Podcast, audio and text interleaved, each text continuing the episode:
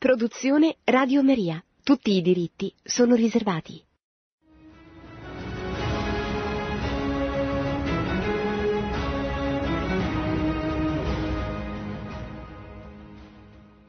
Buonasera amici. A un gruppo di amici, me e altri che vi presenterò, è venuto in mente di parlare del sacerdozio cattolico, che ha, come sapete, la peculiarità di essere un sacerdozio fondato sul celibato. Ci è venuto in mente di parlare di questo argomento perché negli ultimi mesi, ma anche da prima degli ultimi mesi, c'è stata una campagna pubblicitaria enorme a favore dell'istituzione dei viri probati cosiddetti, cioè degli uomini eh, che dalla condotta morale eh, irreprensibile, i quali in caso di scarsezza di presbiteri come l'Amazzonia potessero essere potessero svolgere la funzione dei sacerdoti, quindi potessero essere ordinati sacerdoti. Perché?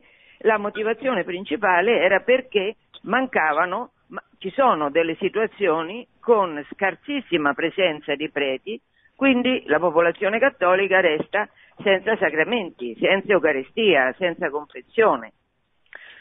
Allora, questo è, una, è un tema che ha scosso um, un po' tutto il mondo a partire da una testa che stava in Germania, perché poi magari lo vedremo, eh, la Chiesa tedesca è una Chiesa curiosa, è una Chiesa che ha una tradizione imperiale, perché la, la Germania è stata una nazione imperiale per mille anni, quindi diciamo questo imprinting è rimasto ai tedeschi in molti modi è vistoso questo, ma anche alla Chiesa tedesca alla quale pensa di poter essere in grado di dettare le norme del vivere cattolico a tutti gli altri, pensa quindi di avere una funzione pilota in qualche maniera.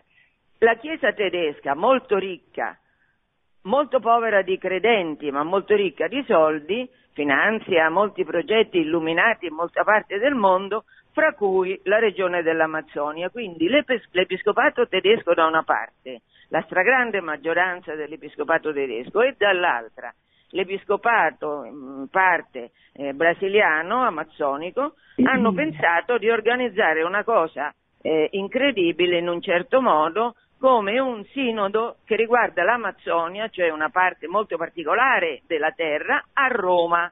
E, e Roma è l'urbe, cioè Roma è la, è, è, è la Chiesa cattolica, quindi quello che si decide a Roma vale per tutto il mondo. Allora, era un tema molto interessante che si è chiuso con un'esortazione apostolica del Papa che non ha fatto cenno ai veri probati. In ogni caso, adesso io faccio un breve cappello storico e poi vi presento i miei amici ospiti. Questa questione dei, del, dell'estendere ai preti la possibilità di sposarsi, quindi di avere dei preti, un clero sposato, non è nuova, non è cominciata oggi, è cominciata esattamente 500 anni fa. Perché 500 anni fa? Perché c'è stato Lutero, il quale Lutero è stato un grandissimo rivoluzionario che ha eh, negato che quello dell'ordine fosse un sacramento come ha negato che quello del matrimonio fosse un sacramento. Quindi ha affermato che la grazia divina non entra per niente nella vita dei sacerdoti come non entra nella vita delle coppie a livello di sacramento. Per di più, per i sacerdoti ha proprio negato la possibilità che questi esistessero con la conseguenza che ha dato al principe tutto il potere, sia quello spir- temporale che aveva che quello spirituale che non aveva. Ora, in questa situazione eh, in cui i principi, grazie alla scomparsa della, eh, della gerarchia ecclesiastica, negando il sacerdozio, era scomparsa anche la gerarchia, e grazie alla scomparsa degli ordini religiosi, i principi che seguivano Lutero potevano appropriarsi, potevano derubare la Chiesa di tutti i suoi ingentissimi beni. Quindi capite che eh, c'è stata una corsa da parte di alcuni, per grazia di Dio non tanti ma molti, di appropriarsi dei beni della Chiesa con la scusa di essere protestanti seguaci di questo profeta che era Lutero. Ora, questa situazione ha avuto ripercussioni sullo stesso imperatore. Eh, Carlo V, famosissimo, un personaggio centrale del Cinquecento, difende la cattolicità dell'impero, ma suo nipote, Massimiliano II, figlio del fratello Ferdinando I, tende al protestantesimo, con la conseguenza che propone che Roma accetti di ordinare preti sposati. Qual è la motivazione? La stessa di oggi. Mancavano preti, ce n'erano pochi, e in alcune zone perlomeno, e quei pochi che c'erano avevano una concubina, quindi era bene prendere un, una fava con due piccioni, come si dice, due piccioni con una fava, e ordinare preti sposati in modo che eh, fosse sanata quella loro situazione così irregolare di concubinato, questi diventassero preti a tutti gli effetti e ci fossero più preti. Ora eh, Roma risponde chiaramente di no, per vari motivi. Un motivo è che il Papa non si deve occupare solo della Germania come sarebbe stato oggi la, l'Amazzonia, ovviamente il Papa ha, si deve occupare del mondo intero, cito, non della sola Germania e non può per salvare un solo paese inferire un grave danno all'intero corpo della Chiesa, questa è una motivazione. L'altra motivazione ovvia è che se si concedesse in Germania una situazione simile è chiaro che immediatamente questa situazione verrebbe estesa a tutto il mondo cattolico. E infine, si pronuncia il Papa, è un mezzo sbagliato volere rialzare la religione mediante cessioni alla sensualità. Interessante questa motivazione. Ora, eh, ho tratteggiato brevemente questa curiosa analogia fra le rivendicazioni dell'imperatore Massimiliano II nel, eh, nel, nella seconda metà del, eh, del 500, lui muore nel 1576, e le rivendicazioni fatte oggi non solo dai vescovi brasiliani ma soprattutto dai vescovi tedeschi.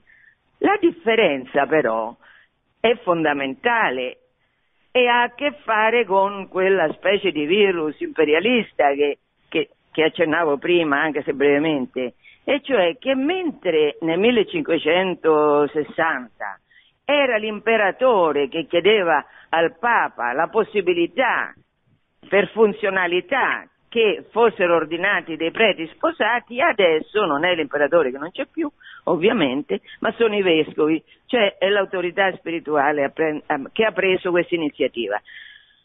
Da un punto di vista storico, e con questa notazione finisco, c'è da considerare che è stata fatta molta propaganda per i preti sposati da nemici feroci della Chiesa cattolica, di tutte le chiese, come la rivoluzione francese e la rivoluzione d'ottobre. Nel 1789 in Francia, nel 1917 in Russia, i rivoluzionari che volevano distruggere qualsiasi riferimento a Dio queste persone hanno in un primo momento appoggiato quelli che nella Chiesa volevano sposarsi all'interno del clero. Quindi hanno favorito i preti sposati, diciamo, quelli che volevano sposarsi. Come mai? Beh, la risposta è evidente perché distruggere la Chiesa cattolica in Francia e distruggere la Chiesa ortodossa oppure eh, la Chiesa in generale in Russia non era impresa facile bisognava andare per gradi e bisognava prima, eh, prima diciamo, accaparrarsi la simpatia di alcuni all'interno della Chiesa, come de, del clero minore che magari eh, si, gli si faceva prospettare l'idea che avrebbero potuto anche avere le gioie del matrimonio in modo poi da attaccare la Chiesa radicalmente. Allora, adesso fatto un po' una, una corsa perché volevo dirle queste note storiche però all'interno di una trasmissione che, che non parla chiaramente principalmente di questo, quindi dovevo ridurre il tempo. Allora adesso vi presento gli amici con cui chiacchiereremo. Il primo è una persona che è un conduttore di Radio Maria, che quindi molti di voi conoscono, Don Francesco Voltaggio, che è rettore del seminario Redentoris Mater, cioè del seminario che il cammino neocatecumenale ha in Israele. Ciao Francesco. Ciao, buonasera Angela, buonasera a tutti. Poi, dopo Francesco, ma comunque possiamo tutti questi che presento, per questo li presento insieme, possono intervenire in ogni momento all'interno degli interventi degli altri. Allora, Don Francesco, Don Guillaume Brite de Remir, che è rettore anche lui del seminario Redentore Smater di, del Libano. Ciao Guillaume. Buonasera a tutti, buonasera, buonasera Angela, buonasera a tutti. Ciao carissimo. E poi una signora una madre di famiglia, una madre di dieci figli, che è itinerante del cammino neocatecumenale e responsabile col marito del Sudafrica, Roberta Furgione. Ciao Roberta. Ciao Angela, saluti a tutti. Comunque sono nove figli, non dieci. Ah no, non c'è la profezia, non so. Chissà. chissà perché ci avevo in mente dieci. E l'ultimo è un altro sacerdote sempre del cammino, che ha un'esperienza particolare alle spalle, bellissima esperienza, che si chiama eh, Don Ivano, che sta a Londra. In questo momento oh. il mio rimbambimento mi impedisce di ricordarmi il cognome. Ivano? Mi, mi? Millico, Millico. Millico, ecco, questo nome. Millico, Millico. scusami Ivano. Allora, ciao, ciao. Eh, cominciamo con Francesco, perché io ho fatto un breve, brevissimo, un po' confusionario anche excursus sugli ultimi 500 anni per quello che riguarda il sacerdozio, cioè le, mm, diciamo, forse eh, uxorato. Invece, Francesco, quali sono le fonti che riguardano sia Israele che la, i, primi, i, primi, secoli della Chiesa, cioè le fonti, quelle che costituiscono l'ossatura poi della struttura ecclesiastica, che tu sei un esperto. Sì, allora è, è fondamentale per affrontare questo, questo tema di oggi certamente ritornare alle fonti e soprattutto bibliche, patristiche e apostoliche proprio per rispondere a quelle obiezioni che eh, negli ultimi decenni, ma da sempre, sono state fatte al celibato dei sacerdoti, perché ovviamente è una prassi che va controcorrente di fronte alla mentalità di oggi, ma anche alla, alla mentalità del mondo da sempre, per cui eh, vari proporrebbero un'abolizione dell'obbligo del celibato per varie ragioni. E ricordo che già San Paolo VI aveva risposto nella Sacerdotalis Celibatus nel 1967 e l'anno dopo fa un'enciclica stupenda, soprattutto per la vita matrimoniale, per la eh, sessualità nel matrimonio che è l'umane vite, è proprio un anno dopo.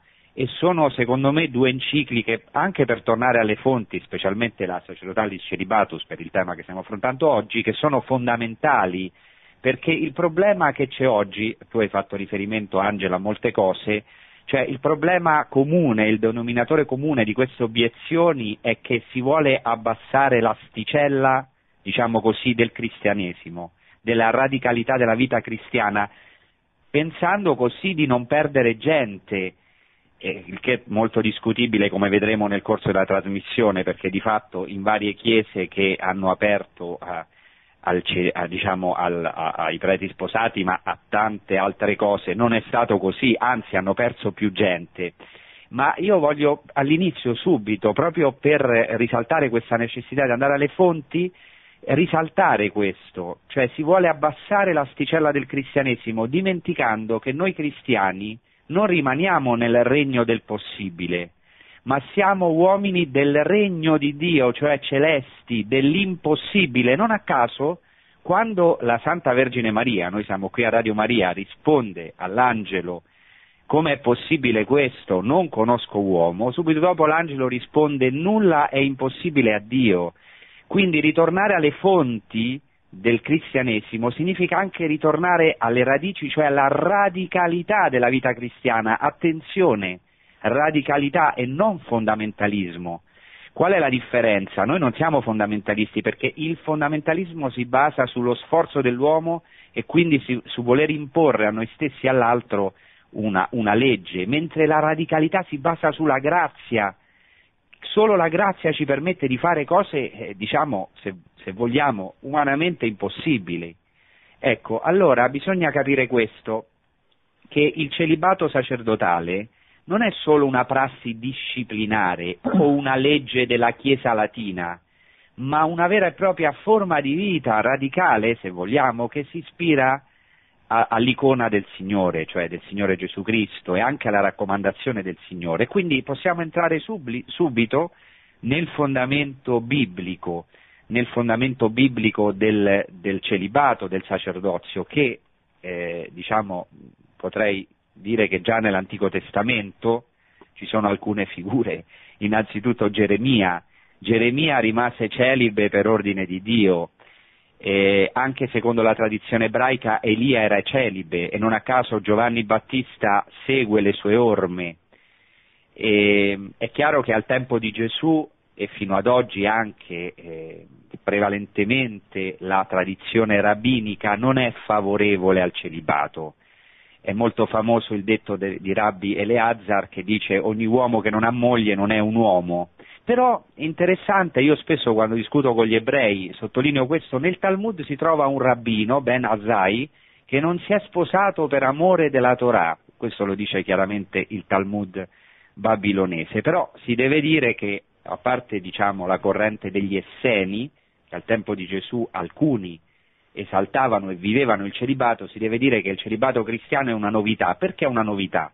Certo in continuità con l'Antico Testamento, potremmo citare molti passi, ma è una novità perché siccome il Messia è arrivato, è arrivato il nuovo eone, cioè è arrivato il regno di Dio, allora ecco, si può vivere eh, la verginità, si può vivere il celibato e avremmo bisogno veramente oggi di tornare alle fonti e di una teologia, di rinnovare la teologia della verginità e del celibato, così come, grazie a Dio, abbiamo avuto un rinnovamento stupendo, eh, grazie specialmente a San Giovanni Paolo II, alle sue stupende catechesi sulla teologia del corpo, un rinnovamento sulla vita matrimoniale, sul sacramento del matrimonio, che è anche un dono immenso, così come lo è, lo vedremo poi anche la complementarietà delle due vocazioni al matrimonio e alla vita eh, di verginità o del celibato. Ecco, allora se entriamo subito mh, in riferimento al, al, al, al Nuovo Testamento, chiaramente la prima ragione è che Gesù non era sposato e ha vissuto questo stato verginare per il regno dei cieli e la Chiesa antica era consapevole di questo. Per esempio Origene eh, descrive Gesù come aparchec in greco, cioè come primizia della purezza nella castità fra gli uomini, Maria invece fra le donne. La Vergine Maria per noi diciamo, è la stella, è il punto di riferimento, Maria è, è, è, è, l'icona della Chiesa, l'icona di ogni cristiano perché è l'unica donna, potremmo dire l'unico essere umano, ma l'unica donna a essere contemporaneamente vergine, sposa e madre. Ecco, poi ovviamente potremmo citare San Paolo, San Paolo che anche ha delle pagine stupende sulla verginità, e poi, secondo la tradizione, San Giovanni Apostolo, che appunto secondo la tradizione più antica della Chiesa era vergine. Ecco, allora eh, il cerchio più ristretto degli apostoli, cioè degli apostoli e anche il cerchio più stretto dei discepoli di Gesù, ehm, questo è un punto molto importante, vive senza moglie eh, perché i dodici hanno lasciato tutto per seguire Gesù, fra cui la propria casa, ma Luca, il Vangelo di Luca aggiunge espressamente la moglie. In verità vi dico, non c'è nessuno che abbia lasciato casa o moglie, aggiunge Luca, o fratelli o genitori o figli per il regno di Dio, che non riceva molto di più nel tempo presente e la vita eterna nel tempo che verrà. Si potrebbero citare molte parole di Gesù e della scrittura, per esempio la parola riguardo agli eunuchi per il regno dei cieli, la parola in cui Gesù Cristo eh, dice che alla resurrezione non si prende né moglie né marito, ma saremo come angeli nel cielo, in greco isoangeloi, cioè come angeli nel cielo, per cui il celibato per il regno dei cieli è in qualche modo un'anticipazione della vita futura nello stato risorto.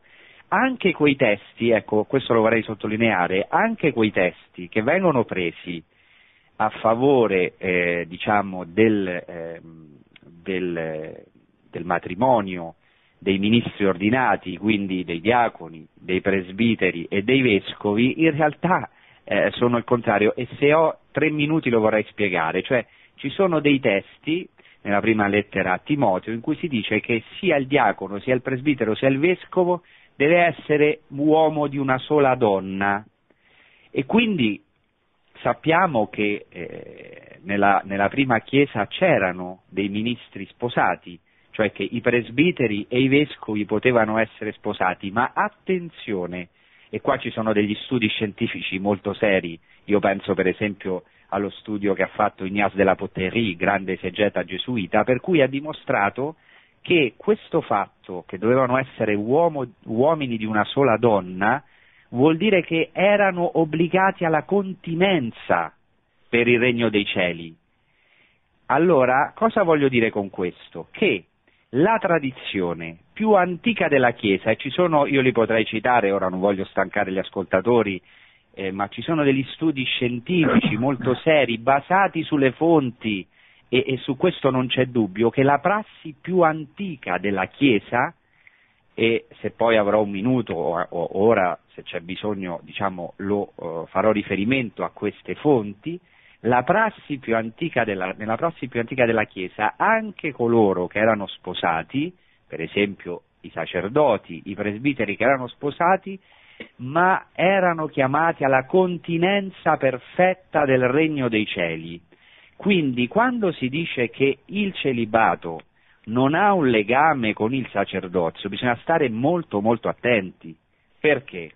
Perché è vero che nella prassi delle chiese orientali, anche cattoliche, il sacerdote si può sposare, ma attenzione, innanzitutto prima dell'ordinazione è necessario decidere lo Stato, cioè uno che è già sacerdote, e questo è molto curioso perché dovremmo riflettere sul perché, eh, uno che è già sacerdote non si può sposare, ma prima bisogna decidere lo Stato, prima cosa. Secondo, anche nelle chiese orientali, non solo cattoliche ma anche ortodosse, il vescovo deve essere rigorosamente celibe.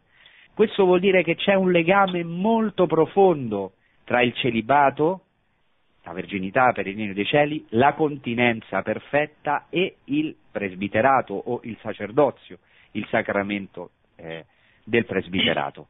E in questo ci sono delle fonti molto antiche e con questo posso passare anche alle fonti della Chiesa antica, eh, io qui ce l'ho, però adesso forse non vorrei troppo stancare gli ascoltatori, ma dovremmo fondare bene, io penso, e se quindi ho ancora tre minuti, Angela. Tre minuti, Francesco.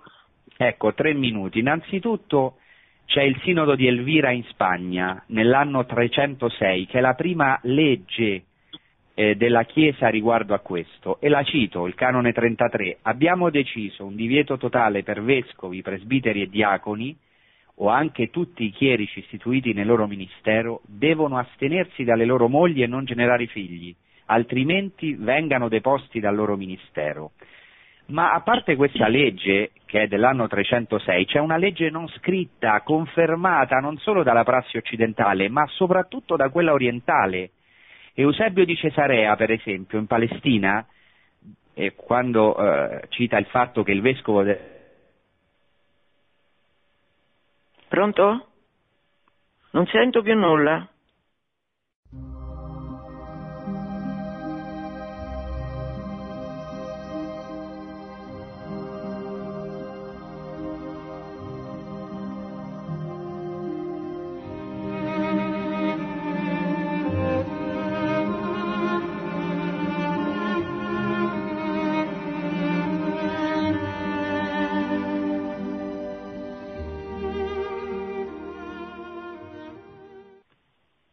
Pronto?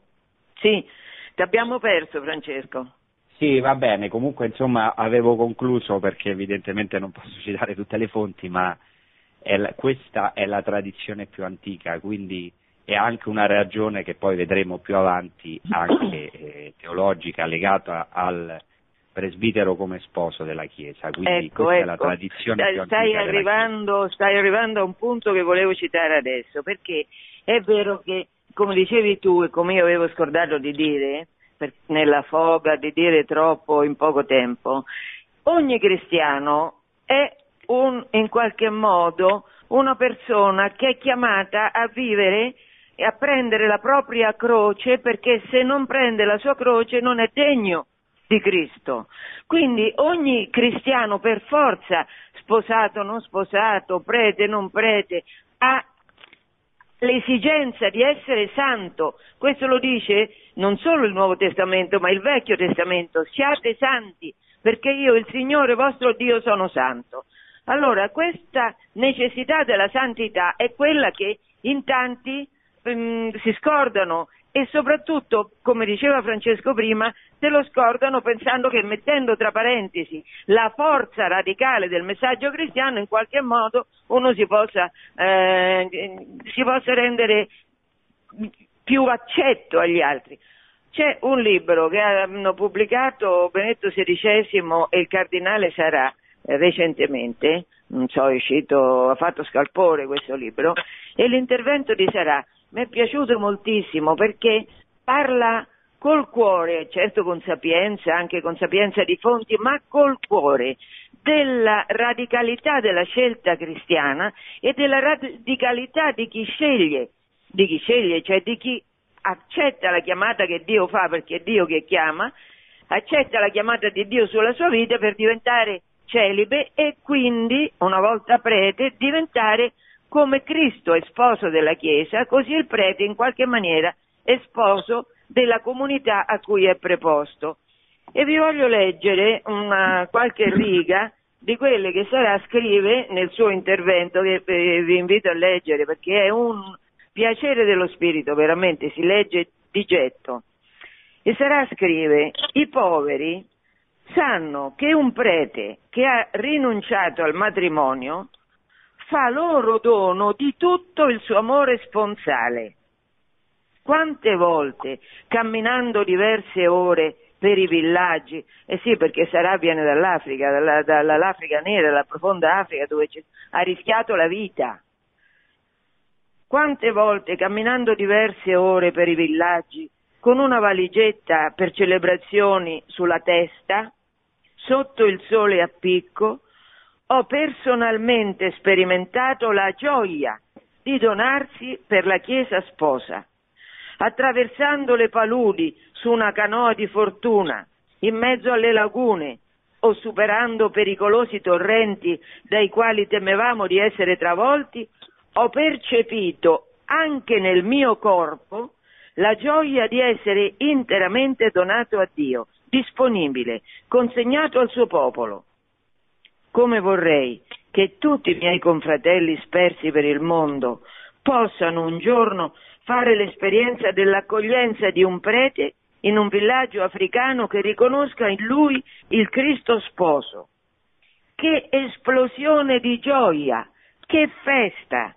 I canti, le danze, le effusioni, il cibo esprimono la gratitudine del popolo per questo dono di sé in Cristo.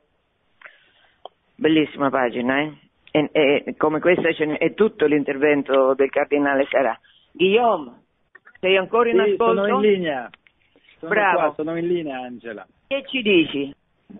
Allora, io, io, sono molto contento di partecipare a questo dibattito e sono stato molto contento anche di tutte le fonti che ci ha dato Francesca. Io sono un teologo, non sono né un biblista né un, un patrologo, infatti preparando un po' questo dibattito ho ritrovato un libro molto bello di un grande teologo francese che si chiama Louis Bouillet, che incoraggio tutti a leggere, che si chiama Il senso della vita sacerdotale, dove scrive delle cose bellissime, in particolare appunto su questa sponsalità del sacerdozio e questa unione con la comunità cristiana.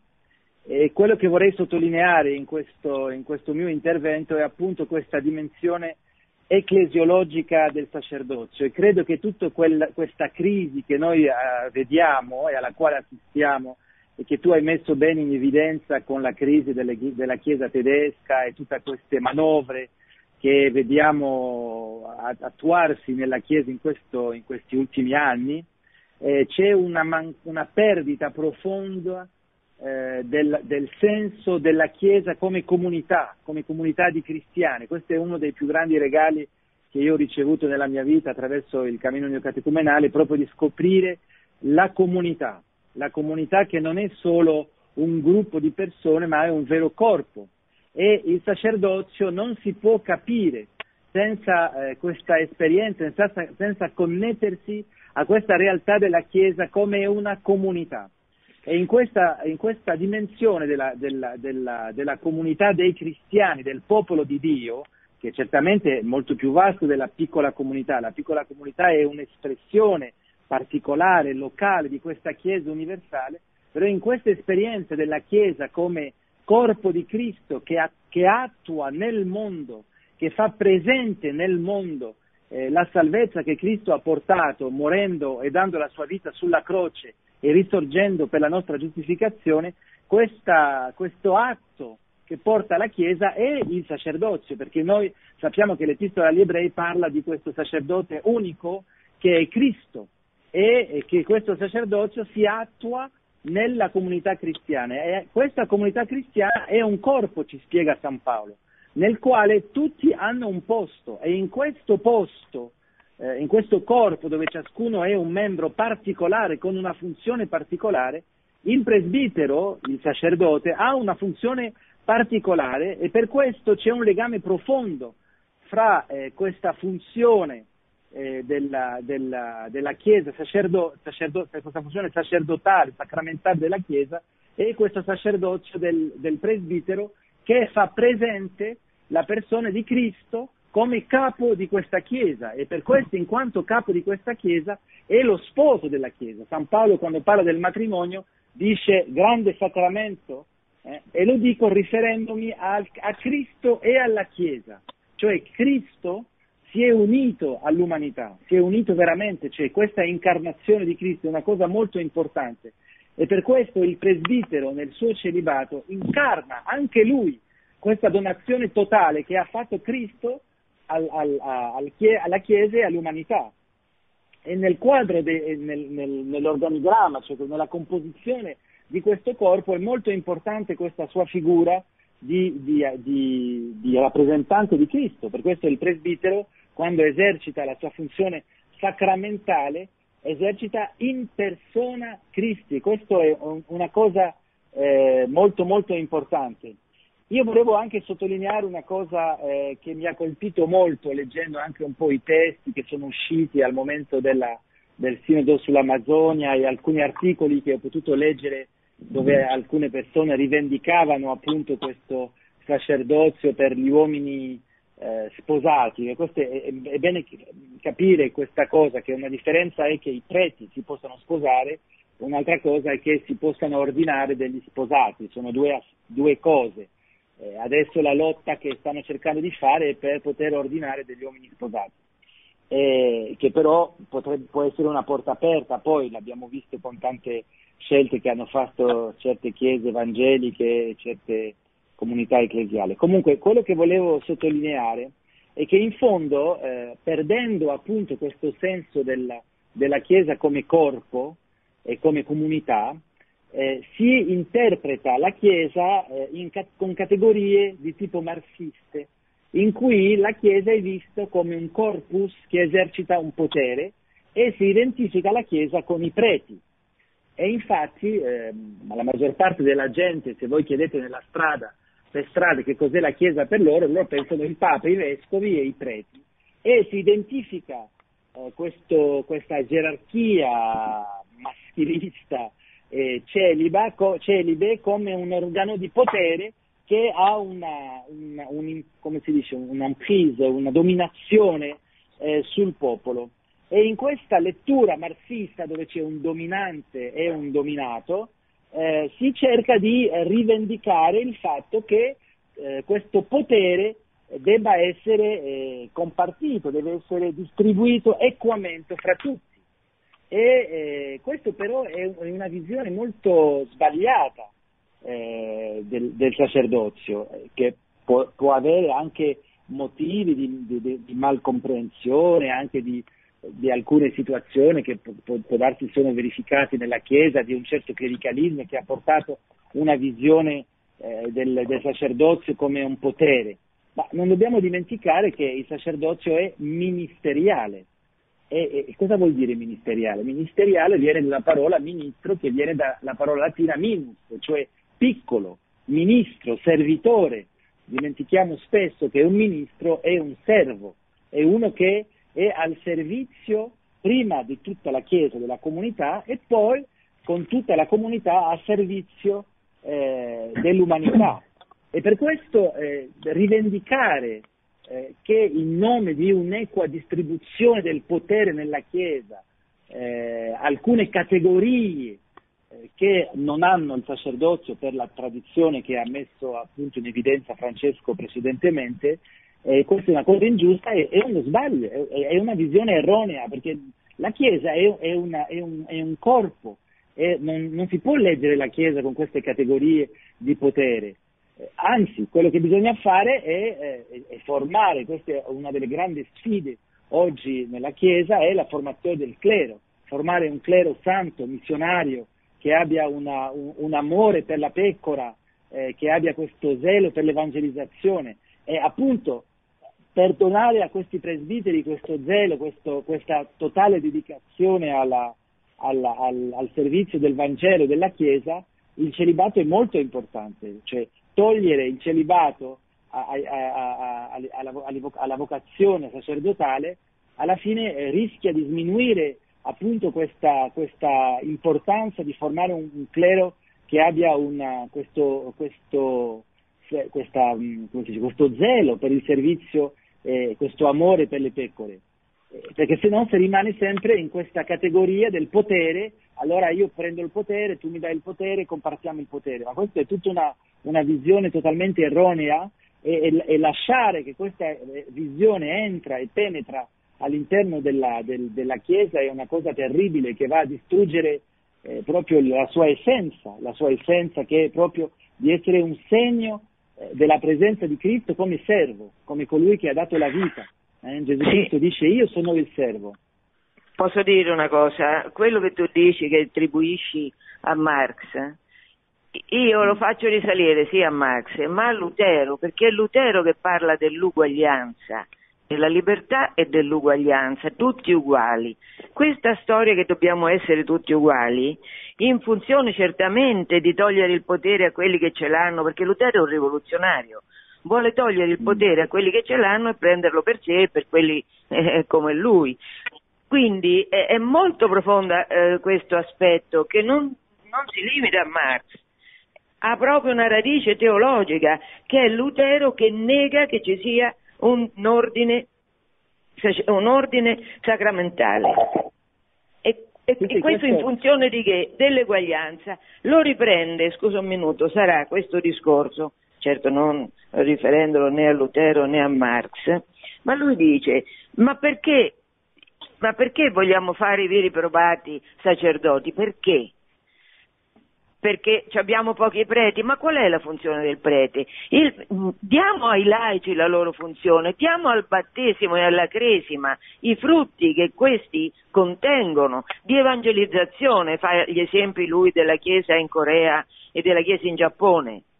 Eh, perché e questo è verissimo, noi nel cammino eh, l'abbiamo sperimentato dall'inizio, a parte che avevamo due laici a fondatore, abbiamo due laici, ma perché noi ehm, l'evangelizzazione è un, una realtà che riguarda tutta la Chiesa, non solo i preti. Ecco, allora, scrive Sarà, spetta dunque anzitutto ai battezzati assumere questa presenza della fede, perché volere a tutti i costi clericalizzarli? Cioè lui dice che è un clericalismo voler fare i preti sposati tutti uguali, è un clericalismo. Non si ha fiducia esatto. nella grazia della confermazione che ci rende testimoni di Cristo? La testimonianza e l'annuncio dovrebbero essere riservati soltanto ai chierici e quindi i, i, i preti sposati? Dove è presente un battezzato la Chiesa vive. E quindi lui invita a uscire da questa mentalità che ci caratterizza, che è una mentalità clericale, fondata sì su un problema di potere, che tutti, perché tutti vogliono essere preti, perché tutti vogliono avere potere. Ecco, avevi perfettamente ragione, che bisogna uscire da quest'ottica di potere per capire qualcosa della Chiesa. Ti pare? Sì, l'avevi appena detto.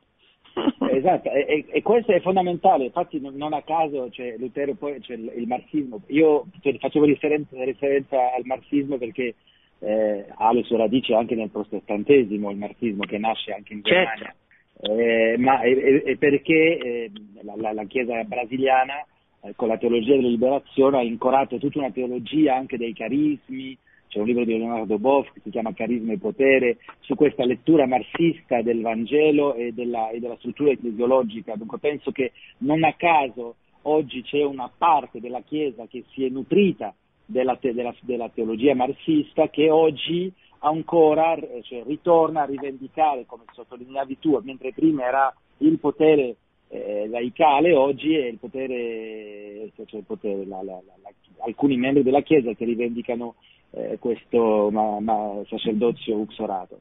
Comunque, ecco, io quello che mh, mm, ho a cuore di dire questa sera ai nostri ascoltatori, e sarebbe un po' il mio contributo, è questa importanza, come diceva Sarade, del, del, del sacerdozio sacramentale come segno di Cristo servo che appare in tutta la Chiesa e che questa Chiesa ordinata ha il suo ruolo e che il ruolo del presbitero è un ruolo molto importante, molto peculiare, molto particolare eh, che ha una sua caratteristica nella quale entra ovviamente, l'abbiamo visto nella tradizione, questo aspetto del celibato e eh, Bouillet fa tutto un capitolo molto bello dicendo che è la Vergine Maria, lui identifica moltissimo il presbitero alla Vergine Maria e mi è piaciuto molto quello che diceva Francesco all'inizio del suo intervento su, sul fatto che noi siamo, non siamo la Chiesa del possibile, ma dell'impossibile, cioè di questa eh sì. novità assoluta eh che sì. porta eh Cristo sì. E il celibato vissuto appunto eh come donazione è una cosa che non è dall'ordine dell'umanità, è nell'ordine della no. grazia.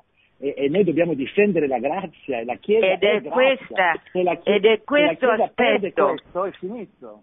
ed è questo aspetto che attira, e attira poi perché che cosa attira Appunto, quelli che appunto. sono atei? attira a vedere che è possibile vivere santamente questo sia nel presbiterato che nel matrimonio a questo mom- eh, momento vorrei eh, chiamare Roberta sei presente Roberta dal Sudafrica? Sì, sì. Sì, Ciao sì. Roberta. E prendendo spunto ancora da una considerazione che fa Sarà. Sarà ehm, fa un parallelo fra il sacramento del matrimonio e il sacramento dell'ordine, nel senso che simul stabunt simul cadunt, cioè eh, sono due modi complementari di vivere eroicamente la vita cristiana e che si rafforzano a vicenda. C'è una vera analogia, scrive, tra il sacramento del matrimonio e il sacramento dell'ordine, culminanti entrambi in un dono totale. Ecco perché questi due sacramenti si escludono reciprocamente. Che te ne pare? Guarda, ehm, innanzitutto veramente bello tutto quello che è stato detto finora, è sicuramente importante anche eh, guardare le fonti e, e scoprire no, come veramente nel tempo eh, il, il, Signore si è manifestato no, per, per, confermarci oggi nella missione di ognuno di noi. E, mh, questa cosa che dice Sara sì, è, è, molto interessante ed è molto importante, un po' è anche il motivo per cui tu mi hai fatto entrare in questa tavola rotonda, perché molti si sono domandati, ma si parla di celibato, che c'entra una donna? Una, oltretutto, vabbè, missionaria, posata, posata. E, e se, se, voi che conoscete mio marito no, sapete beh. che la missione più, più, difficile è proprio quella, no? essere sposata con Dino, ma per carità ci mancherebbe. Eh, però guarda, una cosa che anche a me, come diceva Guillaume, eh, colpiva moltissimo questa parte iniziale, era un po' anche tra le riflessioni che avevo fatto, questa cosa che diceva eh, Francesco, no? De, di come siamo chiamati noi a essere eh, cristiani e quindi coloro che stanno hanno la possibilità di fare esperienza dell'impossibile, come Dio rende possibile l'impossibile. Ehm, io guarda, ti dico per esperienza mia personale e, e quello che, che vedo, no? perché è importante per me, donna sposata, il celibato di un presbitero. Parlo anche di un'esperienza proprio personale. Io, come, hai anticipato te, no? io sono madre di, di nove figli, due, due figli in cielo, quindi 11 gravidanze veramente pesanti, molto difficili. E ogni volta per me aprirmi alla vita è stato, è stato veramente una parola che il Signore mi ha dovuto mandare e dire fidati, fidati. E c'è stato un momento preciso dove io, scoraggiata, perché veramente eh, non, non, è mai stato facile, perché? Perché vedo che la, è la mia natura, perché vedo come sono, sono fatta io, limitata. E c'è stato un presbitero che eh, in, una, in una confessione mi guardò dritto negli occhi e mi disse, qui c'è solo una soluzione per te, o Dio c'è o Dio non c'è. E a me mi si, aperta, mi si è aperto il cuore, perché ho visto innanzitutto, eh, perché lui mi ha portato la sua esperienza, mi ha portato eh, di potervi far vedere che anche per lui l'entrare tutti i giorni nella, nella vocazione, nella chiamata che il Signore gli faceva nel, nel presbiterato e quindi al celibato, no? che eh, se non c'è Dio tutto questo è impossibile. E io penso che anche alla base di tutte le problematiche, ora possiamo fare tutti i nostri discorsi teologici, storici e quello che ci pare, ma la verità a mio avviso in tutto questo è si sta cercando di minimizzare la figura di Dio, perché o Dio esiste, si riempie, ti dà la possibilità di vedere che è presente e che può veramente cambiare la tua vita o che può rendere l'impossibile possibile, o tutto quello che ci diciamo eh, acqua fresca. Cioè che la presenza di Dio veramente viene a colmare nella mia vita di donna sposata, che è impossibile per me essere sposata, o essere fedele a mio marito, o essere eh, madre, eh, tutti lo sanno, io sempre mi sono denunciata, dico sempre che sono una donna sterile con, no, con nove figli, perché? Perché vedo che la mia, eh, la mia natura è quella di eh, essere un egoista, profondamente egoista, non poter dare niente di mio, ma il Signore ha, reso, ha preso questa mia sterilità e l'ha resa feconda. Quindi questi figli sono veramente il frutto di una eh, fecondità che lui ha, potuto, ha, potuto, permettere. Così come permette a un presbitero, a mio avviso, eh, permette di, di, poter, di, potersi riempire di Dio e di, poter sentire che Dio basta, Dio è tutto, non, non ha bisogno di altro e questo metterlo a servizio della Chiesa, per me ad esempio una cosa che è fondamentale ed importantissima, no? tu sai noi siamo qui eh, catechisti itineranti, eh, facciamo, c'è un'equipe, siamo io, mio marito eh, e c'è un presbitero e un seminarista.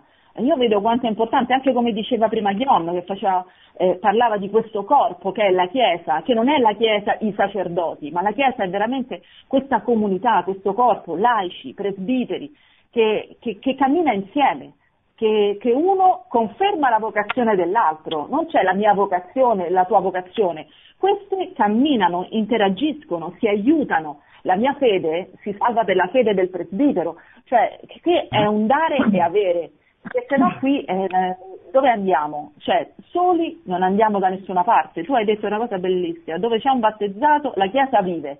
Questo è vero, siamo, dati, siamo chiamati a dare testimonianza, a essere questa luce riflessa di Dio della nostra vita. Se non avessimo questo, cioè, come possiamo attrarre, come possiamo dare testimonianza? È impossibile per noi, almeno questo in particolare per me.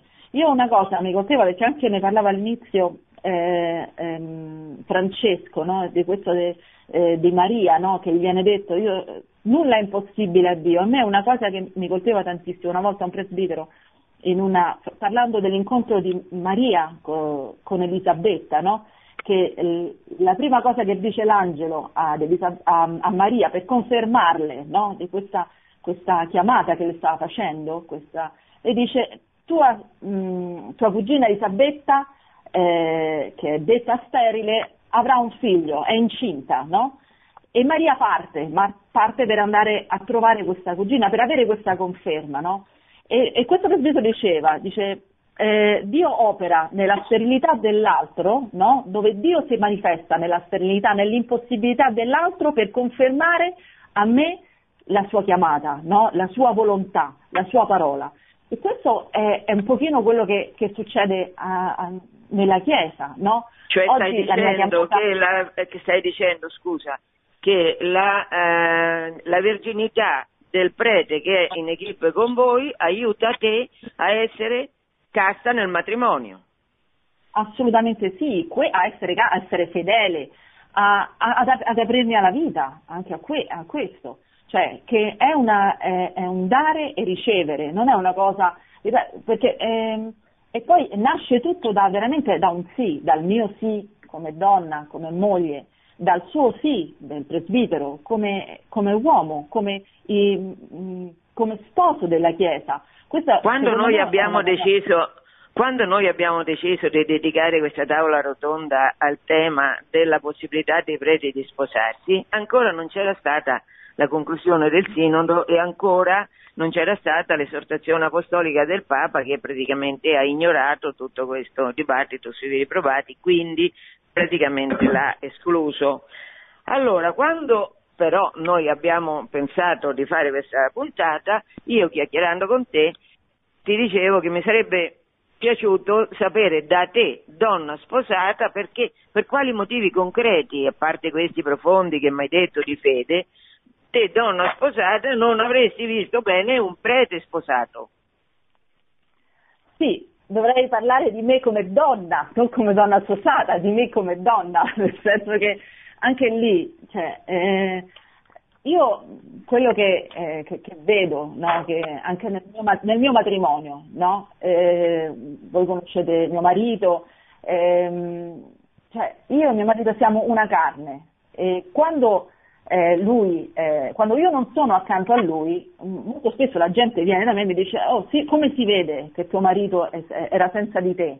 No? Cioè, eh, diventare una carne sola eh, significa anche questo, cioè che l'uno si completa con l'altro, ma davanti a tutto, davanti a tutti.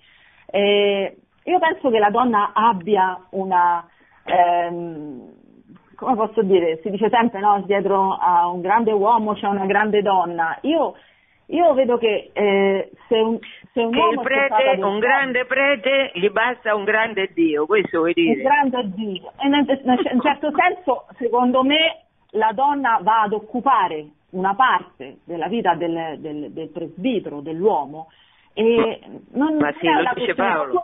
Qualcuno, aspetta, perché qualcuno ne fa una questione di, eh, di quantità, no? Si dice il prete sposato non avrebbe tempo, non è una questione di quantità è una questione di qualità, che è certo, diverso. Ma comunque lo dice anche Paolo, lo dice Paolo.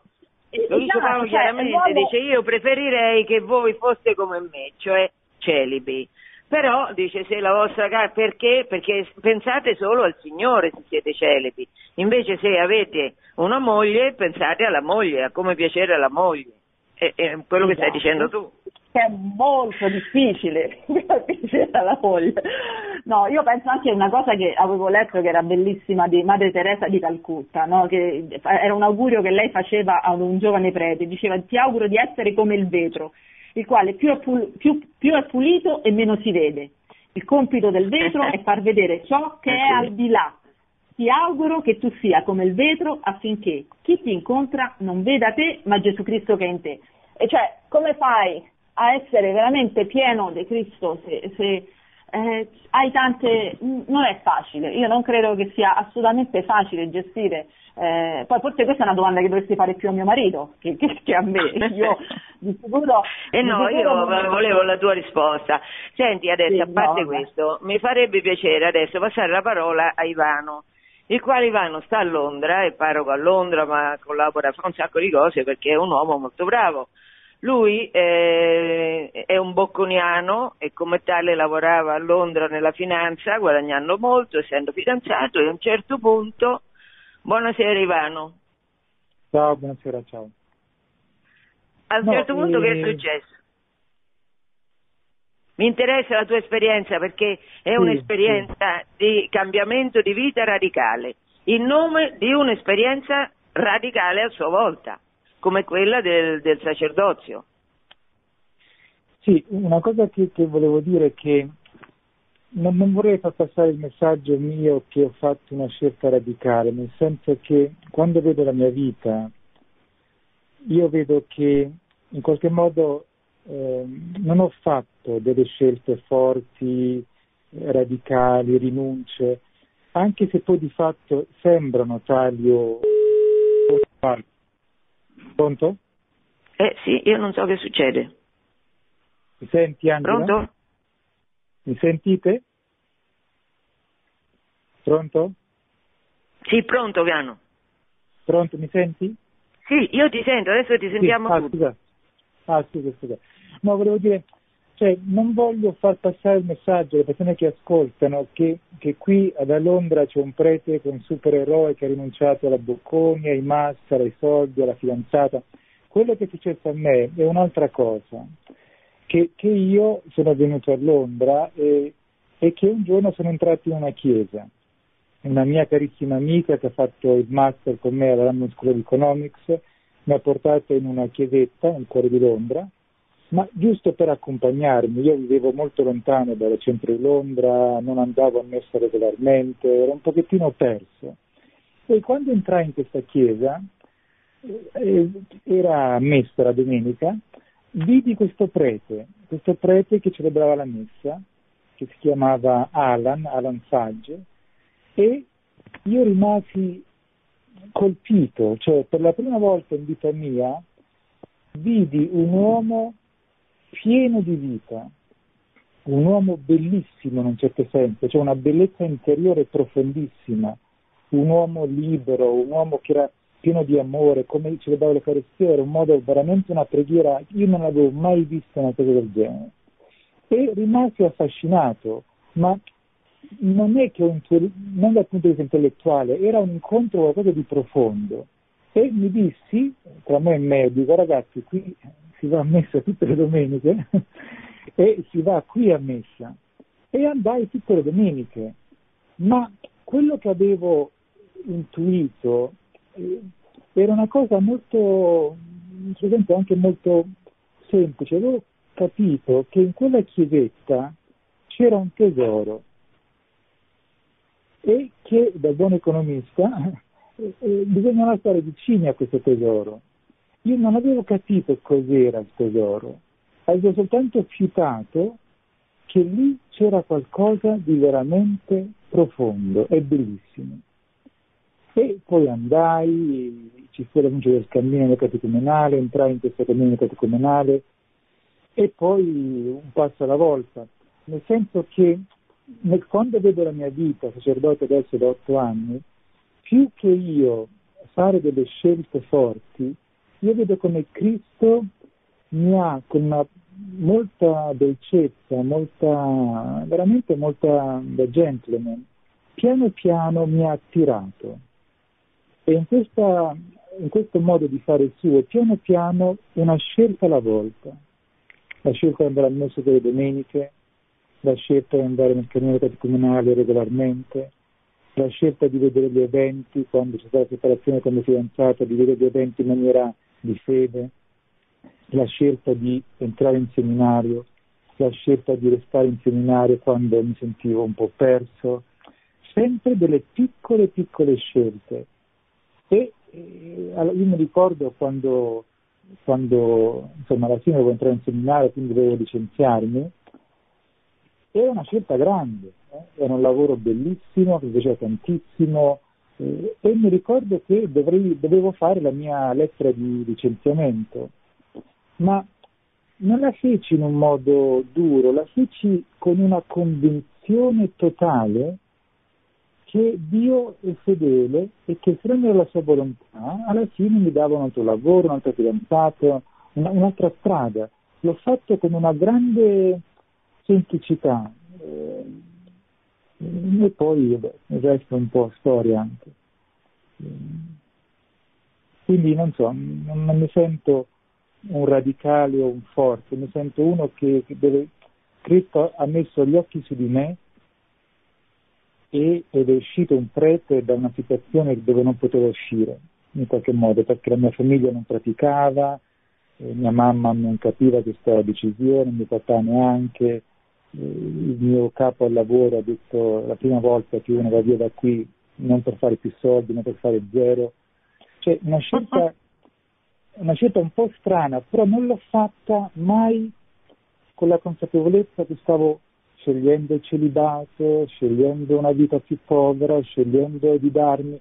L'ho fatto perché qualcuno ha messo gli occhi su di me e piano piano mi ha attirato a sé. Questa è un po' la mia esperienza.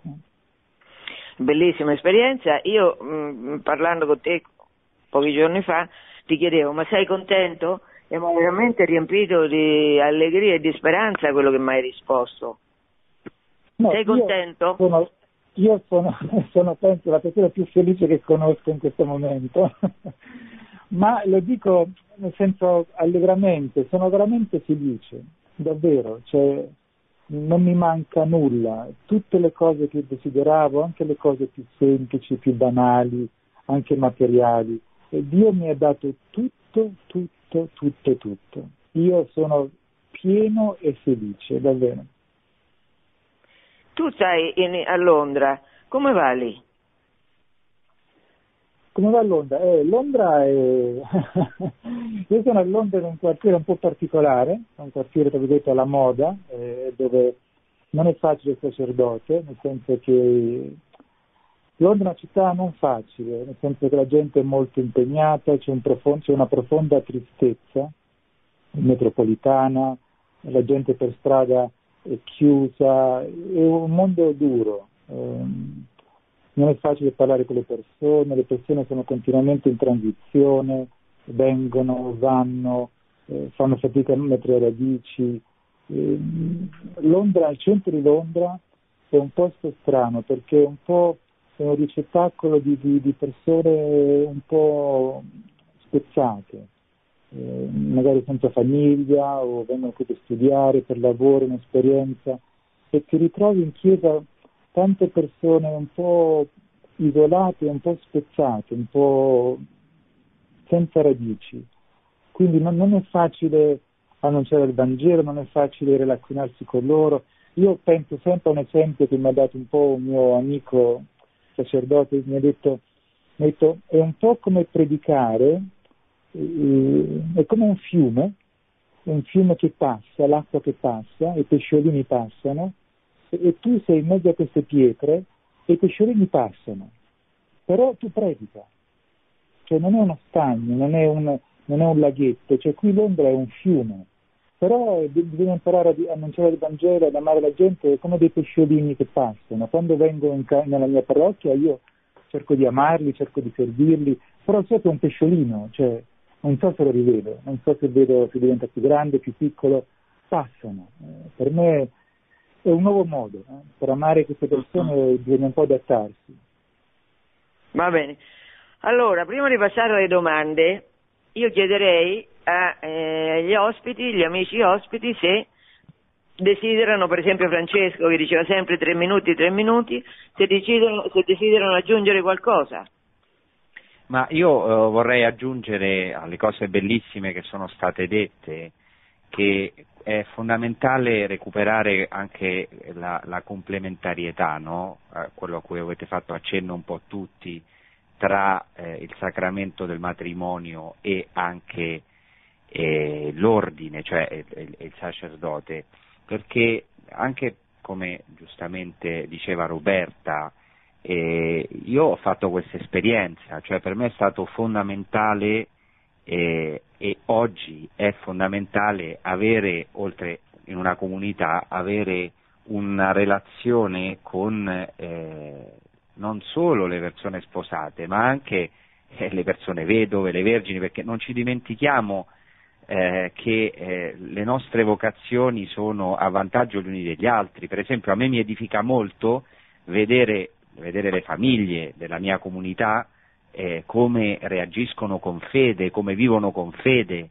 come educano i figli, come anche, anche per evitare una idealizzazione del matrimonio, come hanno i loro momenti difficili, ah, anche, certo. i loro momenti, i, anche i momenti in cui allora, e penso che anche questa è la tua esperienza Angela, e potresti dire molto su queste cose, cioè, eh, come, e come tante volte noi che abbiamo dovuto vivere, anche tu per tanti anni, una situazione, nel nostro caso un carisma di celibato, nel tuo caso una situazione di verginità di fatto, cioè come questo ha aiutato molte delle coppie, perché sappiamo che il matrimonio non è qualcosa di ideale, ma ci sono dei momenti difficili. E poi io vorrei dire, per ultimo, una parola anche per le persone che sono non solo vedove, ma anche quelle persone che non si sono sposate, perché c'è sempre la tentazione nella Chiesa, anche nelle nostre comunità, di considerare queste persone che non si sono sposate come delle persone sfortunate, non hanno trovato né la vocazione al matrimonio né la vocazione al sacerdozio, alla vita consacrata,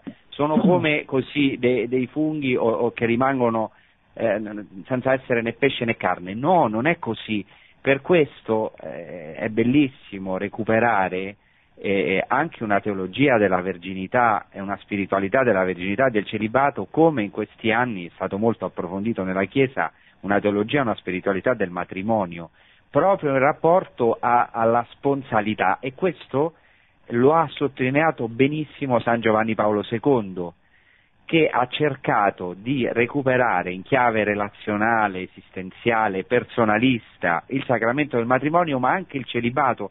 Però purtroppo questa strada non è stata dopo percorsa, diciamo, adesso non dico ora dai papi, ma dico di fatto uh, a livello perché eh, eh, eh, San Giovanni Paolo II ha esattamente eh, eh, sottolineato il legame che il celibato ha con l'ordinazione sacra e dove l'ha trovato?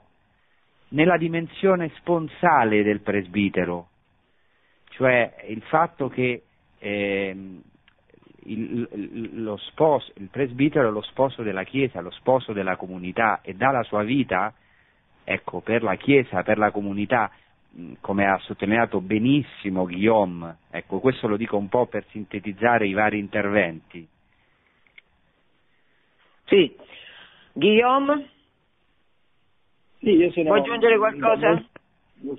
Sono contento di quello che ha detto Francesco della complementarità perché era una delle cose che volevo dire appunto per, perché mi ha colpito molto anche quello che diceva Roberta della sua esperienza. È vero che, che la gente ha, ha sete di, una, eh, di un'autenticità eh, io vivo in, in, in, un paese dove ci sono uomini sposati eh, eh, che sono preti perché alcune chiese orientali eh, ordinano dei preti sposati. Ehm, eh, non è facile, cioè, dire, si pensa sempre che è una soluzione, non è così, cioè, ci sono bravissimi preti sposati, non è che eh, sono preti minori, però tutti, tutti dicono e, e molti, molti cristiani eh, vedono in un prete celibe una, una, una, dire, una, eh, una pienezza che mm. magari non vede in, in, in, un altro presbitero perché lo vede distratto da alcune cose.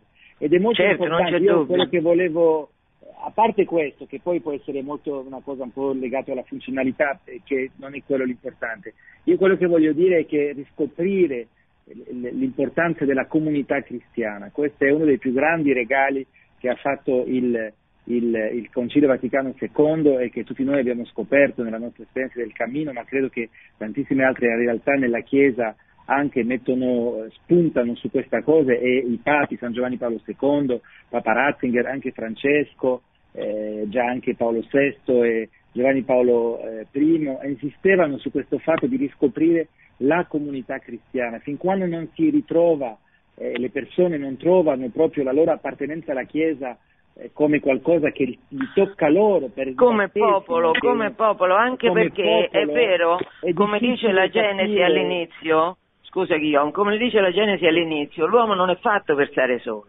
Non siamo fatti esatto, per stare esatto. soli. Esatto, e, e, esatto. quindi sia il prete, eh, a, come Gesù, Gesù eh, si ritirava sempre la notte per pregare perché lui lo dice, io non sono mai solo, perché sta in comunione col Padre. E, e i cristiani trovano questa comunione, ciascuno perché Dio li aiuta, ma molto in un corpo, come è la comunità, non c'è dubbio. Ivano, vuoi aggiungere qualcosa? No, eh, cioè, secondo me è importante anche come prete, perché io sono sacerdote da otto anni, è importante ricordare per me, ricordare a me stesso che veramente la sorgente del, del mio sacerdozio, del celibato, è, è, che Cristo guarda a me, cioè è che, che Cristo ha messo gli occhi su di me eh, e, e, che c'è un amore suo che precede tutto. E non voglio sembrare pio spirituale, è che veramente la sorgente, la sorgente non sono io, la sorgente è lui che guarda a me, che, che ama me e, e quello come prete io sento che devo continuamente tornare a questa verità perché, perché altrimenti cioè, diventa una scelta che si indurisce. Certo, però forse questo, come diceva anche Roberta, vale per ogni cristiano, anche per me, sì, anche sì. per Roberta, no? Sì, sì, sì, non solo per te, vale per ogni cristiano, perché ogni cristiano è chiamato a vivere una vita in funzione del cielo, di quello che ha intravisto del cielo. Allora, io farei eh, una breve interruzione musicale e poi passerei alle domande.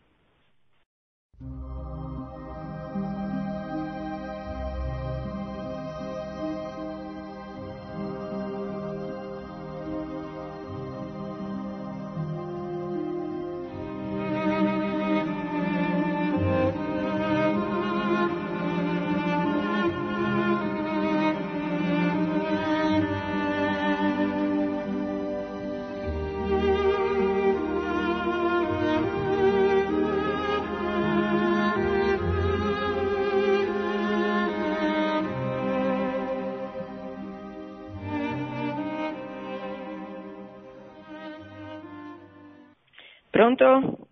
Pronto? Sì. sì. Eh, buonasera, io ho, ho, apprezzato tutti gli interventi, sono d'accordo sul, sul fatto de, de, del sacerdote che deve essere non, non, non sposato perché rappresenta l'impossibile, cioè eh, rappresenta appunto quello che umanamente non, si potre, non si potrebbe concepire ma che eh, riesce a, a, ad attuare questo suo celibato appunto nella grazia di Dio per, per eh, il carisma specifico uh, sacerdotale.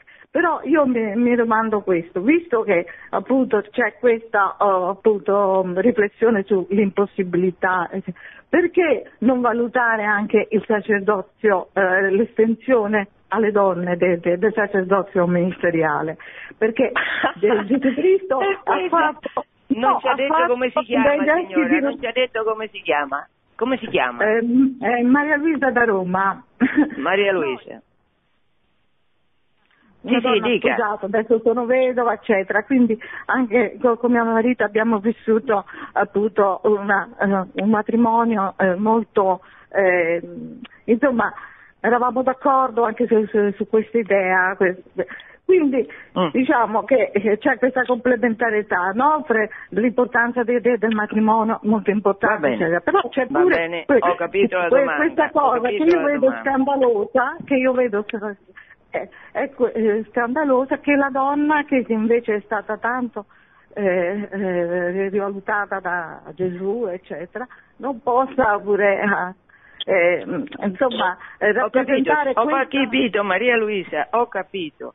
Adesso, prima di dare la parola a qualcuno degli amici che sono intervenuti, vorrei dire qualcosa io. Io, che sono una ribelle rivoluzionaria sessantottina convertita per grazia divina, che veramente mi ha cambiato la vita, ma comunque prima io sono sempre stata una ribelle e non capivo perché, ma da piccola, eh, poi dopo ho attraversato la fase di ateismo, ma da piccola ero, frequentavo la chiesa e non capivo perché io non potessi diventare prete avendolo voluto, non capivo perché fosse proibita questa cosa alle donne, al genere femminile, mi sembrava un'ingiustizia.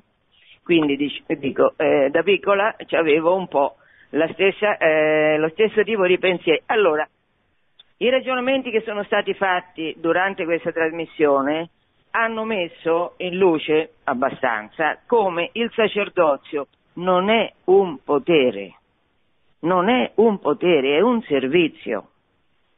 Avevo fatto io un, parecchio tempo fa, lavoravo, facevo dei servizi per la RAI e avevo fatto un programma giusto perché era, eh, era i rabbini la Chiesa, la, um, Israele è diviso in tante sette, diciamo, e a un certo punto gli ortodossi, i cosiddetti ortodossi, che non è, insomma, vabbè, complicata la cosa, avevano accettato la possibilità che le donne diventassero rabbino. E io ci avevo fatto una trasmissione su questo fatto. E mi ricordo che ancora pendevo dalla parte del sacerdozio femminile, ci sono degli studi profondissimi su questo, su, sull'importanza del proprio diversa dei carismi assolutamente diversi fra uomini e donne, perché per grazia di Dio non c'è niente di uguale sulla terra, figurarsi se i maschi sono uguali alle femmine, ciascuno ha un compito diverso, un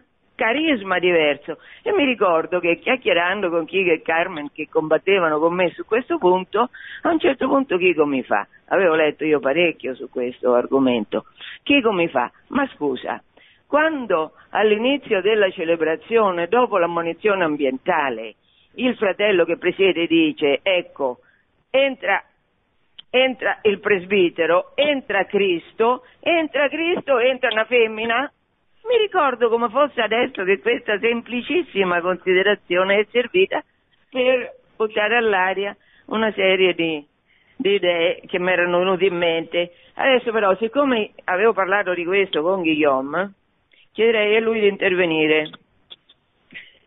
ti aspettavo, ti aspettavo.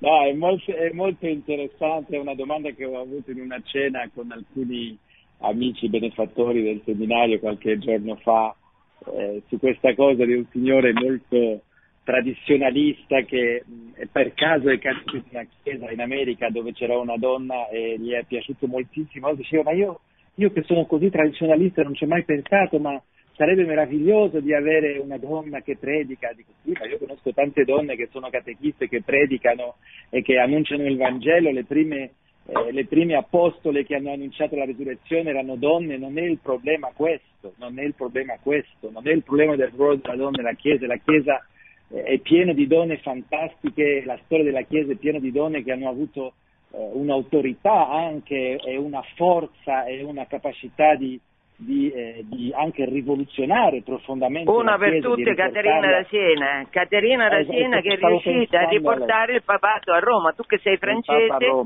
che avevi esatto. il papa a casa tua e chi l'ha riportato a casa? Caterina. Esatto, Caterina, esatto. la quale scriveva lettere di fuoco. Noi poi abbiamo di esperienza fuoco, con Carmen di quanto di, fuoco, di esatto. fuoco fosse. E dunque io penso che, io penso che eh, vabbè, ci sono vari aspetti, non vorrei dilungarmi molto, però un primo aspetto eh, che vorrei sottolineare è che ehm, noi pensiamo sempre che il, il negare il sacerdozio alle donne è una cosa retrograda eh, che viene dalla mentalità antica che Gesù Cristo se non avesse vissuto all'epoca in cui avesse vissuto avrebbe sicuramente dato il sacerdozio alle donne. Questo è un grande errore perché all'epoca di Cristo il mondo pagano era pieno di sacerdoti. Infatti, infatti. Pieno. Senti, scusa, scusa Guillaume, scusa Guillaume, mi veniva in mente, ma non mi ricordo un articolo bellissimo su questo fatto, per, su qual era il contesto in cui Cristo si è mosso, tutte le religioni avevano sacerdotesse, invece ovviamente gli ebrei e noi no. C'è un, un, un qualche teologo che aveva scritto un testo sintetico Gallo, molto Gallo, bello, ti Gallo, ricordi? Gallo, Gallo, eh, dillo un po', dillo, consiglialo alla... alla... Il titolo, eh, non mi ricordo più Francesco, il titolo tu te lo ricordi? Articolo ma è Galò no, che no, fece no. un articolo molto bello su questo. E... Galò, allora Maria Teresa lo legga questo articolo, su internet lo trova. Galò. Scusate, eh, vorrei Gallo, aggiungere una cosa.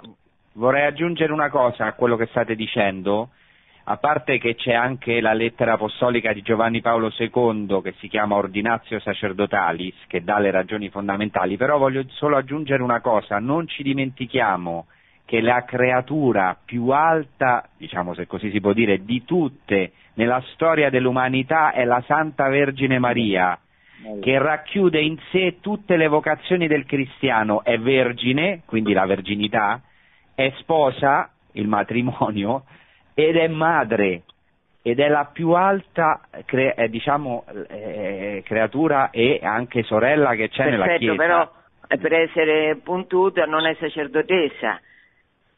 No, eh. no, cioè, Vabbè, per certo, rispondere, certo, per, ecco che per, per rispondere dire... alla no, domanda scusa, di allora... Maria Luisa. Eh.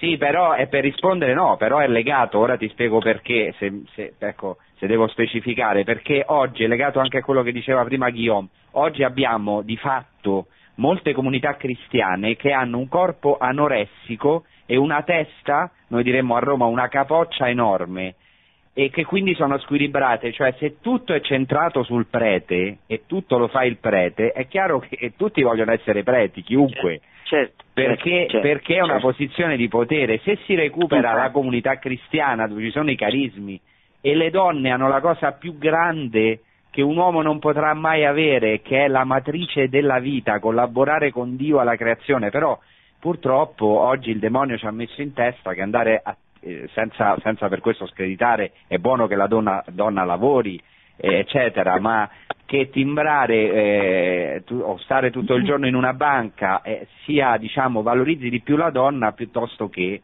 eh, veramente Sì, sì, va bene. madre. Eh, qua, qua sarebbe- eh, no, è importante però, è importante. Sì, però io ho interrotto Guillaume solo per specificare che c'era un testo meraviglioso, ma lui stava continuando il discorso, vero Guillaume? Eh, sì, stavo continuando, questo è un aspetto, dunque, cioè, io volevo parlare del condizionamento culturale, già l'avevo detto, di fatto il, il mondo pagano era pieno, infatti Cristo e l'ebraismo portano una, eh, una radicale novità, l'ebraismo riportando la spontaneità all'interno della relazione uomo-donna e del matrimonio della famiglia, che questa è una novità impressionante che fece la, la cultura ebraica e con, dopo di lei la cultura cristiana ma è anche dell'ordine della- del, della- del segno, perché come io dicevo, la Chiesa è un segno, è un corpo, è un segno, un sacramento. Quando si celebra l'Eucaristia, non si celebra l'Eucaristia con del riso, si celebra l'Eucaristia con del pane, perché il pane ha una sua, una sua storia nella- dell'umanità nella quale Dio ha usato questo pane, l'ha trasformato, e poco a poco l'ha preparato, l'ha caricato lungo tutta una storia di un simbolismo per poi arrivarli a farne il suo corpo. E per questo la Chiesa rivendica che non si possa fare l'Eucaristia con un'altra cosa che il pane o che il vino, non si fa l'Eucaristia con la Pepsi Cola, perché la Pepsi Cola non ha lo stesso valore eh, simbolico, non solo simbolico, ma proprio storico nella storia della salvezza che è il vino che ha tutta una sua eh, eh, si, si- è caricato lungo la storia della salvezza dell'azione di Dio con vari eventi in cui il vino è stato utilizzato da Dio per parlare agli uomini. Allo stesso modo Dio per parlare agli uomini ha usato la mascolinità e la femminità. Dio è maschio e femmina, non si può dire che Dio ha un sesso, perché Dio in quanto, in quanto Dio possiede la pienezza e dunque non, ha- non è diviso tra mascolinità e femminilità. Però è, è una parola molto seria che ha dato Dio all'umanità incarnandosi in un uomo, non si è incarnato in una donna. Ha scelto una donna, è quello che diceva, per questo mi riallaccio al discorso di Francesco, ha scelto una donna per essere il- la cima della creazione, il trono della sapienza, il luogo dove risiede la sapienza della creazione tutta intera è la Vergine Maria.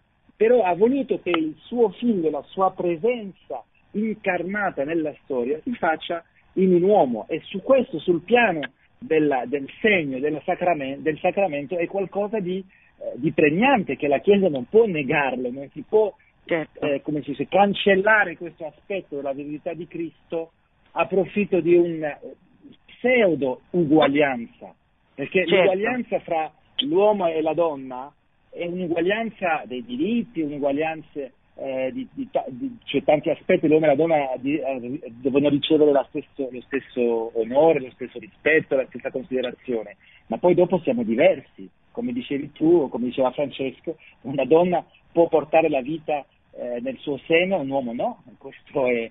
è- è- è- Anche se adesso ci stanno fatto- provando. Va Sì, bene, vabbè, allora io spero... sempre bisogno di un utero in affitto, però, capito? Sì, sì, certo, finora, Capisci? finora, poi Sì. magari ci avranno la macchina affittata. Va bene. Eh, eh, spero che abbiamo un pochino risposto alla signora che è intervenuta prima. Vediamo se ci sono altre domande. Sì, eh, pronto, buonasera. Buonasera. Buonasera, io chiamo da Torino, chiamo Margherita. Allora io Margherita, eh, buonasera. Penso che insomma voi questa trasmissione l'avete fatta in base al sinodo dell'Amazzonia che, fatto, che è stato fatto, che comunque il Papa ha, ha parlato anche di un eventuale sacerdozio agli uomini anziani, cioè agli uomini sposati, ecco, anziani. mi sembra di aver capito, perché io ho qua davanti il libro. Però il motivo per cui il Papa ha fatto questa proposta è perché non ci sono sacerdoti. Non Guardi, di... signora, lei ha sentito la trasmissione dall'inizio? Margherita? Sì, sì, dall'inizio, ma non eh, ho sentito allora... la parte che il motivo, la parte che ha fatto lei, cioè i personaggi, le persone che ha, che ha, hanno portato alla trasmissione, il motivo non, non, lo conosco, ma so che comunque state parlando del sacerdozio, sposati o meno, ma eh, no, perché una parte, base... del, una parte della, della domanda che lei ha fatto, a una parte avevo risposto io indirettamente facendo un paragone fra quello che è successo oggi con questo sinodo sull'Amazzonia e quello che è successo in Germania nell'impero 500 anni fa. Quindi insomma sono Vabbè, state fatte ah, ecco, delle, no, no, delle, dei io... ragionamenti che, eh, che, che, non possiamo ripetere. Per quello che riguarda l'esortazione apostolica del Papa non mi pare proprio che faccia riferimento a quello che dice lei, agli uomini anziani che possono essere Ma io ho qui il libro, ho qui, qui il libro sulle, sul sinodo, della, l'ho finito di leggere poco tempo fa perché c'era una persona appunto che mi parlava Quale di quello. Libro? Quale libro? E il Papa qui Quale parla, libro? il sacerdozio, alle persone anziane, cioè dei, dei locali, perché non ci sono sacerdoti che danno la comunione, non è il fatto ecco. di dire di fare, di fare, il Vangelo io ho capito male, non, non, penso che sia un po' confusa questa cosa, però siccome io non sono in grado di rispondere bene, Francesco vuoi rispondere? Ma innanzitutto non so a cosa si faccia riferimento perché di fatto Papa Francesco invece ha proprio difeso il celibato e prima del sinodo ha però aperto alla discussione, quindi forse si fa riferimento forse si fa riferimento al documento finale del sinodo che però non ha che non è quello del Papa e allora lei che signora Ho il libro davanti e adesso è, Ma, comunque ho tutte le no. cose segnalate, segnate in base comunque del fatto del perché No signora, se prestiti- c'è il libro davanti, legga Ci il dica il titolo e titolo. l'autore. Non posso perché ho, ho segnalato diverse pagine, però adesso quella di cui eh, il- con il cui Va il bene, Papa- va bene, comunque, comunque, comunque diciamo per rispondere alla domanda, la scarsità dei sacerdoti eh, diciamo, non è un argomento per eh, aprire, a- a- perché non si risolve così il problema. Il problema fondamentale è la formazione, la formazione dei cristiani, l'iniziazione cristiana, perché eh, da famiglie cristiane nascono vocazioni, è inutile cercare di risolvere il problema in modo tecnico, perché non si tratta diciamo, di un problema eh, meramente tecnico, quindi la scarsezza di vocazioni, bisogna andare alla radice del problema, capire perché c'è una scarsità di vocazioni e veramente ritornare eh, alla sorgente che è Gesù Cristo e, e- e ritornare veramente a una formazione seria della- dei cristiani, perché il- non, non- non si possono- non si può mettere una toppa eh, su un vestito, ma dovremmo veramente eh, ricominciare da zero nei, nei- nei casi dove, dove c'è scarsezza di vocazioni, c'è di fatto una mancanza di fede. Questo lo dice anche molto bene eh, il cardinale sì. nel suo libro. E quello è il problema, non è il problema. È quello il problema, sì, della mancanza di fede. Allora, vediamo se c'è un'altra domanda, poi chiudiamo, credo. Va bene. Allora, io penso che se dalla regia dicono che va bene, chiuderei così la trasmissione, va bene? Ecco.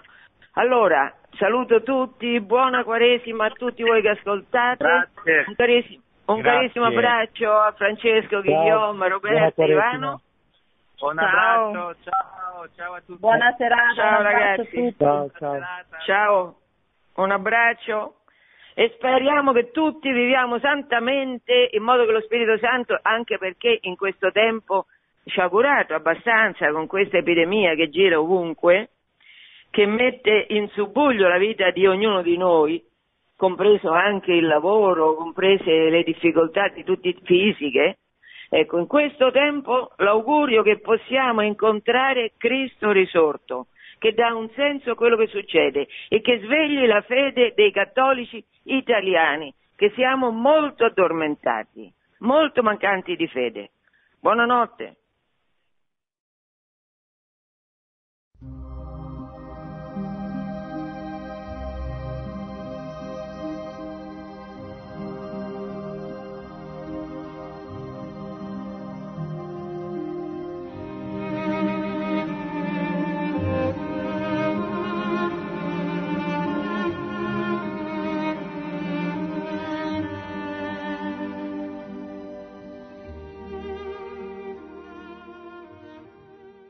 Produzione Radio Maria. Tutti i diritti sono riservati.